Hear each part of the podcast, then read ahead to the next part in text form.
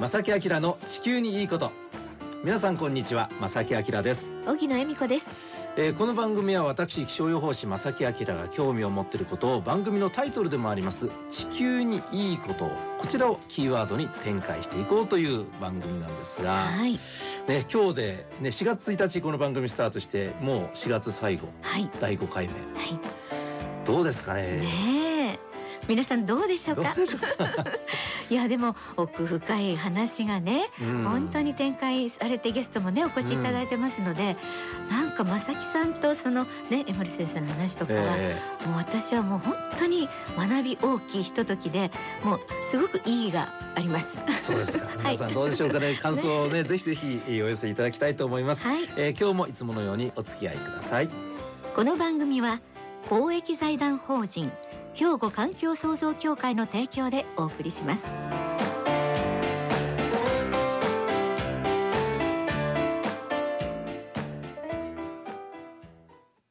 兵庫環境創造協会地球温暖化防止自然環境の保全再生子どもたちへの環境学習など皆様と共に身近な暮らしの中で地球環境を守るための取り組みを進めています人と自然が共に生きる21世紀の豊かな環境づくりを兵庫環境創造協会。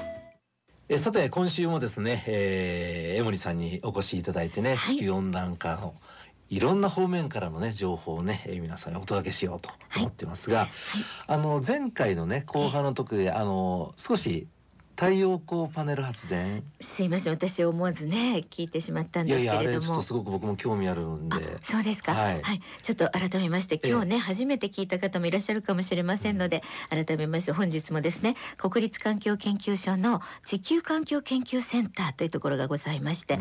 こちらの副センター長でいらっしゃる江森聖太先生をお招きしてお話をお伺いしたいと思うんですが江森先生、またよろしくお願いいたします,、よろしくお願いします。そしてね先週本当にね、うん、ちょっと気になることを申し上げたんですが、それは正木さんも本当にはい。すごく考えていただいている、あのー綺麗なね自然の風景の中で突如広い範囲にわたってその太陽光パネルがはい。あのできてしまっていてね、ええ。まあ確かにこれ自然エネルギーを使うという発想自体は僕はいいなと思うんですけど、ええ。景観とか逆に自然破壊になってるんじゃないか。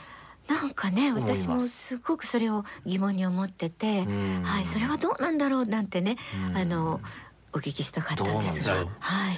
ちょっとあの太陽光パネルに関しては日本の制度では少し急いで増やしすぎたようなところがあったと思うんですよね。えーつまりその太陽光パネルで作った電気を売るのがすごく儲かるということで、うん。あのまあ、非常に無秩序に増えてしまった。で、まあ、特にその太陽光パネルの場合は環境影響評価というのはなくても作っていいっていうルールだったんで。そうだったんですね、あのまあよくまあ景観っていう問題景色ですね。景色の問題ももちろんあるんですけれども、あのまあも特に問題だと思うのは木を切ってですね、ええあの、えー太陽光パネルをたくさん並べるとか、はい。あるいはあのあの大雨の時とかに問題になりますの土砂崩れがですね、はい起きそうなちょっと危なそうな地盤のところにうん。太陽光パネルなら並べてるんじゃないかみたいな話とかええありますので、でまあそういうところはちょっと 改善されていかなくちゃいけないんですけれども、まあ、あとよく昔から問題になってるのがあの風力発電に鳥がぶつかるという話ですよね。えーで特にあの希少なあの、えーなんかワシとかタカとか、うんうん。あのそういうえっ、とまあ絶滅あのしてしまうんで守らなくちゃいけないような種類の鳥が、えー風力発電にぶつかって、はい。えーしまうとかですね。あのまあそういういろんなあの再生可能エネルギーの批判はあります。なるほど。あそうですか。うんはい。だけどそのまあ化石燃料をこれから減らしていかなくちゃいけないんだったら、うん。やっぱりじゃあその原発がいいんですかとか、うん。再生可能エネルギーがいいですか、まあ、な何かしら選んでいかなくちゃいけない。うん。うん。で、まあ、再生可能エネルギーでやっていこうというのであればやっぱりみんなで話し合って、うん。えーそれであの合意を取りながらですねあのまあ、納得のいく形で再生可能エネルギーを増やしていかなくちゃいけないんじゃないかなとうん。僕は思ってますけどね。なるほど、はい。うんそのバランスですよね。なんかこうやって見てみると、やっぱりもう人間のその性質なのかちょっと結果急ぎすぎですよね。なんかこうこれがいいって思えば、うん。それにみんなが集まってしまったり。なおかつそれがちょっと儲けにつながるとかなったらええぐわーってそっちに行ってしまってうん秩秩序を作らないまうん。ま。はい。まあ儲けにつながるからみんなでそれやろうっていうのはすごく対策のあのやる方向づけとしてはすごくいいことなんですけれども、確かに。今回の場合はちょっとあのえっ、となんていうかこうボロが出たというかですね。もう少しうまくやればよかったなというところですよね。実際に本当にそれが弊害になって災害に、ね、なってるっていうニュースも見ますから、うんやっはいぱりそれはどうにかしていただきたいなとかねね。えー対策はないのかななんて思ってしまうんですけれども。それで考えるとやっぱり温暖化防止の取り組みってはい。すっごい難しい部分があってそうですね。繊細な部分があっうんてやっぱりいろいろ考えながら進めていかなきゃいけないねということだと思うんですはい。ね。うん、であのーまあいずれにしてもいろんな方向でそういうまああの二酸化炭素排出削減の取り組みはね進んでると思うんですけども、はい。ここ最近、はい。あの特にこう新たな動きであるとかね、はい。こんな勢力がすごくすごくなってこう結構あのいい方向にガーって進むんじゃないかとかね、はい。なんかそういう動きって期待したいところなんですけど なんかないですか？はい、あの僕がこうずっと気になってるのはですねあの世界中で学生がうんあの学校を休んで温暖化対策を政府に求めるというストライキっていうのが、うん。えー昨年末ぐらいからずっと起こってるんですよね。拡大しながら起こっています。はい、ネット上でも割とね、はい。注目されてますよね。うん。はいうん。はい。これあの始まったのが、えー去年ですねスウェーデンのあの女の子当時15歳の女の子グレタさんっていうんですけれども、はい。えー彼女が一人であの議会の前でストライキをやったと。はいでそれがあのまあツイッターとかでどんどん世界中に広がってえで世界中の子供がやり始めたんですよね。えはい、はい。うーんいややっぱりね素直に反応するんですよ子供たちは。いやそう思います。でもそれは本正しい知識の裏付けがないと変な方向行っちゃうけども、本当にね。あの僕もね実はそのグレタさんの、はいあの演説をね、はい COP24 でしたかね、はい。で演説されててその動画見たんですけど、えまあしっかりしてしっかり本当にね、う、うんん、されてますよね。ん。やっぱりその若い、まあ、10代20代前半とかそのあたりって、あのまあ、僕ら大人たちと発想が変わるから行動もすごくこうすぐに素直にいくもんなんですかね。はい。あのまあグレタさんの場合はまあ聞くところに言うと少しある意味こう特殊なところがあって、はいえーまあアスペルガーだって言うんですけれども、ああの子供も含めて温暖化の話聞いた心配だだけどまあ普通にしてると他にも考えなくちゃいけないことがあるから忘れちゃったりあの記憶の中で優先順位が下がっていくじゃないですか。はいあの今日の晩ご飯何かなとか お腹空いたなとか ですね。考えてるとそればっかりは考えられないんですけど、彼女の場合はたまたまそういうのがあって、えー、とそれが心配になったら考え続ける、うん。えー、とやめられなくなってしまった。でもある意味それは素敵な素晴らしいことですよね。まあそれがある意味では彼女の才能だったんだと思います。そうですよね。はい。個性ですもんね、はい。それはでしかもその白黒つけないと納得がいかないと、あー。えそのまあえっ、とパリ協定で世界が約束して、うん。その2度とか1.5で温暖化を止めようって言ってるのに、うん。世界の排出量は減ってない。うんうん。で大人はそれを聞いてまあそうだけどこれから技術もあの発展するし、えーでそしたらあのどんどん減るかもしれないしみんなで頑張ろうまだ希望あるみたいなことを言うんですけど、うん。そんなグレーなことはですねはい。うんあの彼女には納得がいかないんですよ。素直にそう思われたっていう素直にそうのはね。でそれはええ。結論としてはめちゃくちゃ正しかったと思います。はいそう、え私も感じました。うん。で彼女っていうかその学生たちがそれを今立ち上がってるっていうことの一つの重要な意味としては、うんこの温暖化がどんどん進んでいった時に我々よりも深刻な悪影響にさらされるのは次の世代。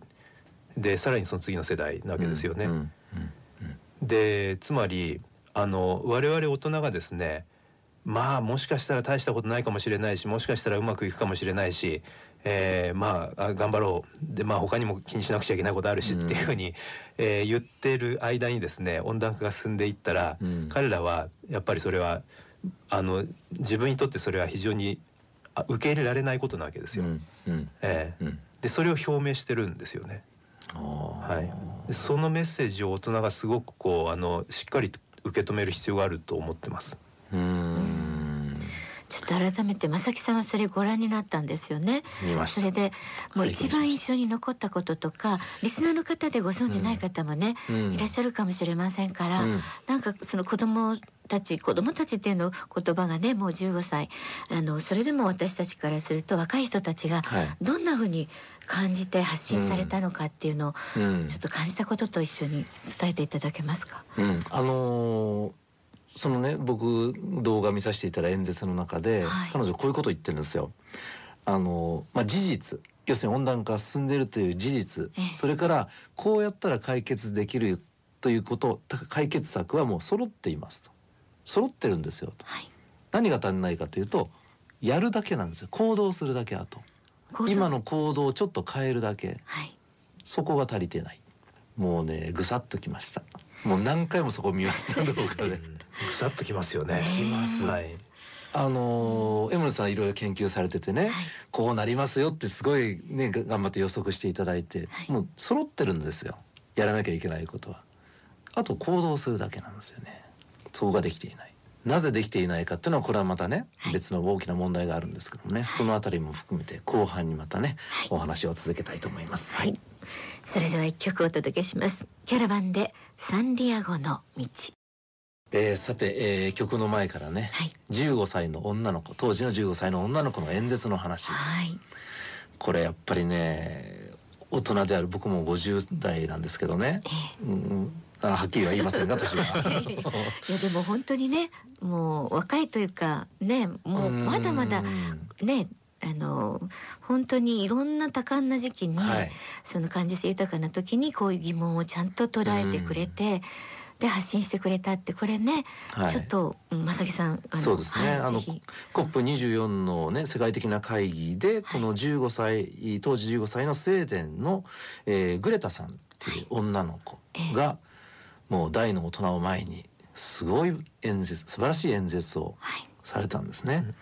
で15歳なので僕らよりもまだ先長く生きる、はいね、生きなきゃいけない生きたい。ね。未来ある。そう、はい。方のその演説なんですけど、はい。もうね本当に聞き入ってしまいました。であのね一番印象に残ってるのはすいませんね山森さん。ちょっとお話してください。やもう、え。あの私が大人になった時はい。例えば自分の子供からねお母さんになってもうこんな気候変な温暖化進んじゃってもうとえとんでもないことになってると。ね、でそのお母さんになったグレタさんに対してなもっとそのなんだろうそのグレタさんのお母さんお父さんの当時の大人たち何してたの？2018年19年ぐらいの大人何してたの？でそういうことを言われかねないでしょうと。だから今やらなきゃいけないんです。とにかく行動しなさい。しなさいというかするべきだうんっていうふうに謙虚にねお話しされてるんですけども、ねもう説得力めちゃくちゃですね森さん、えこれあの皆さんネットで検索して YouTube であのぜひね。ぜひ、ええ。皆さん見ていただきたいと思います。けどこのラジオで全文えあの、ね、コメントをご紹介しようかと思うぐらいなんですが。したいぐらいというふうにね。はい。うーん。まあそのグレタさんのね本当に少女の思いも含めて本当に僕らは何かしなきゃいけない。はい。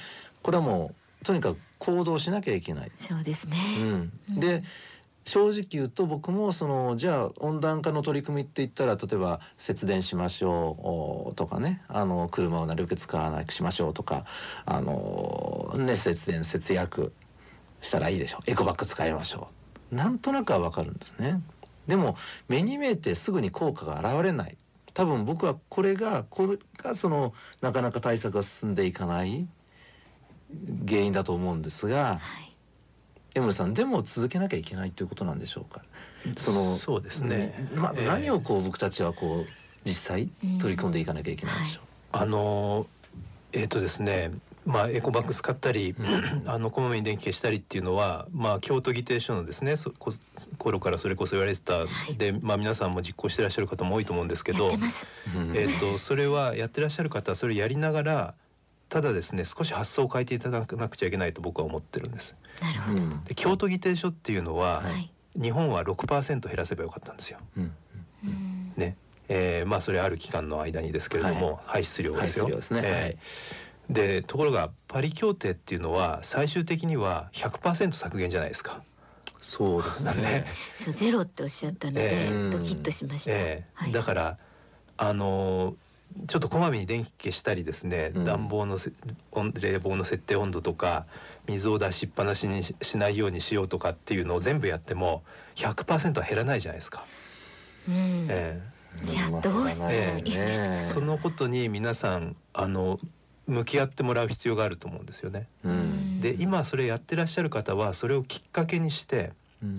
でさらにもっと大きいところに目を向けていかなくちゃいけない、いたいただきたい。はい大きいところ。具体的には、はいでそれはですね、はいまあ二酸化炭素の問題でいうと一番大きいのはエネルギーの作り方ですよね。エネルギーの作り方。はいはい。うんつまり自分がそのコンセントに挿して、えー、と使ってるエネルギーっていうのはどこでどうやって作ってるものなのかうんん。うんそれをあの気にしていただく時代に入ってるんだというふうに思うんですよ。どうちに来てる電気はその火力発電所由来なのか。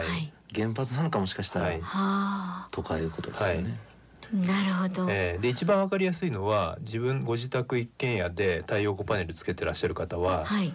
太陽光パネルで自分で電気作ってますからね、うんうんそれ一番いいですよね。うんえー自なるほど。己完結、はい一番いいですよね。はいうんでさらにまあそうじゃなくてあのコンセントさしまあどっか発電所電力会社から買ってるよっていう人は、今電力自由化されててですね、はい。あの電力会社選べるようになってるわけですから。はいはい。あのまあできるだけ再生可能エネルギーを増やしますと言っている電力会社と契約をしようとかうんなるえほど。あるいはうんあの地域によってはあの市民発電ですね、はい。市民がお金を出し合ってええ太陽光パネル設置したり風車をね立てたりしてるところがありますので、うん。そういうところに出資してみようとかですね。うーん。ええ。なるほどなるほど。そんな風に最終的には化石燃料ゼロの世界を作んなくちゃいけない、それに向かって自分の周りからエネルギーの作り方っていうのがどういうふうにしたら変わっていくかなっていうことを、うん一人一人の方にぜひ考えてもらいたいそういう時代に入ってきてると思います。なるほど。電気を使わない方向にではなく、まあそれももちろん大事えー無駄な電気はね無駄な電気は、ね。あのうん。無駄なエネルギーは使わない方がいいですけれども、うん。必要なエネルギーは使っていただきながら、うん。CO2 出さないでそのエネルギーを作られるには自分の周りでは何から始めたらいいだろう。なるほど。そのエネルギーは何が由来してるのかと、ねそれって電力会社ってそういう情報を公開してるもんなんですかね？えー逆にしてるはい。電力会社が信用できるというか、そういうことになるのかな、その大元をちゃんと考えるっていうことですね。私たち一人一人がその目の前のことだけじゃなくて、そうですそのね。奥をちゃんと考はい。えなければいけない時代ということなんですね。あとはそのまあこの問題に関してですね、ぜひまあこういう番組通じて興味を持っていただいて、はい。それでまあアンテナを張っていただきたいというか、はい。よくあのですね環境問題熱心な方とお話ししていてえ、え。日本のマスコミはだらしないと。海外 海外では気候変動の問題すごいたくさんニュースを流してるみたいなのに、ええ。うん日本でテレビ見てても全然やってないっていうふうにおっしゃる方がいるんですけど、なるほど。うん。だから。だからこの番組やってますすごい。すごい。すごい今ねメッセージいただきましたけど。だけどねインターネット今あの検索するといろんなニュースをはい。あの探すことができますよね。ええ。はい。でまあよく皆さんあのスマートフォン持ってらっしゃる方は使ってらっしゃるようなニュースのアプリみたいなやつで、テーマを設定すると、うん。そのテーマに沿ったニュースが、あのえらあのねたくさん出てくる、はい。まあそういう機能ついてるやつ多いと思うんですけれども、ええ。はい。でそれで気候変動とかですね再生可能エネルギーとか、そういうテーマでいつもそういうニュースを見るように、うん。あの心がけていただくと、うん。すごくいつもそういうニュースと触れられて、うん。自分の知識も増えていくし、うん。考えることも増えるし、うん。周りの人とそういう話をどんどんしていただきたいと思います。なるほど。ね、はい。そのまあ世の中にあるたくさんの問題ってねある意味やっぱり地球環境問題っていうのはたくさんある問題の一つに過ぎないけども、でも結構これは重視しなきゃいけない問題の一つですよね。ね。うん。はいいやーまだまだお話伺いたいんですけれども。本当に。ね江森さんもお仕事に戻られないといけない。研究にね頑張っていただきゃいけないということなので。この番組の使命も感じました。はい。はい。そうですね。またいつでも来ますので。あそうです。かもうぜひあのお待ちしてお待ちしております。よろしくお願いします、はい。本日もありがとうございました。ありありがとうございました。兵庫環境創造協会。地球温暖化防止。自然環境の保全再生子どもたちへの環境学習など皆様と共に身近な暮らしの中で地球環境を守るための取り組みを進めています。人と自然が共に生きる21世紀の豊かな環境づくりを兵庫環境創造協会。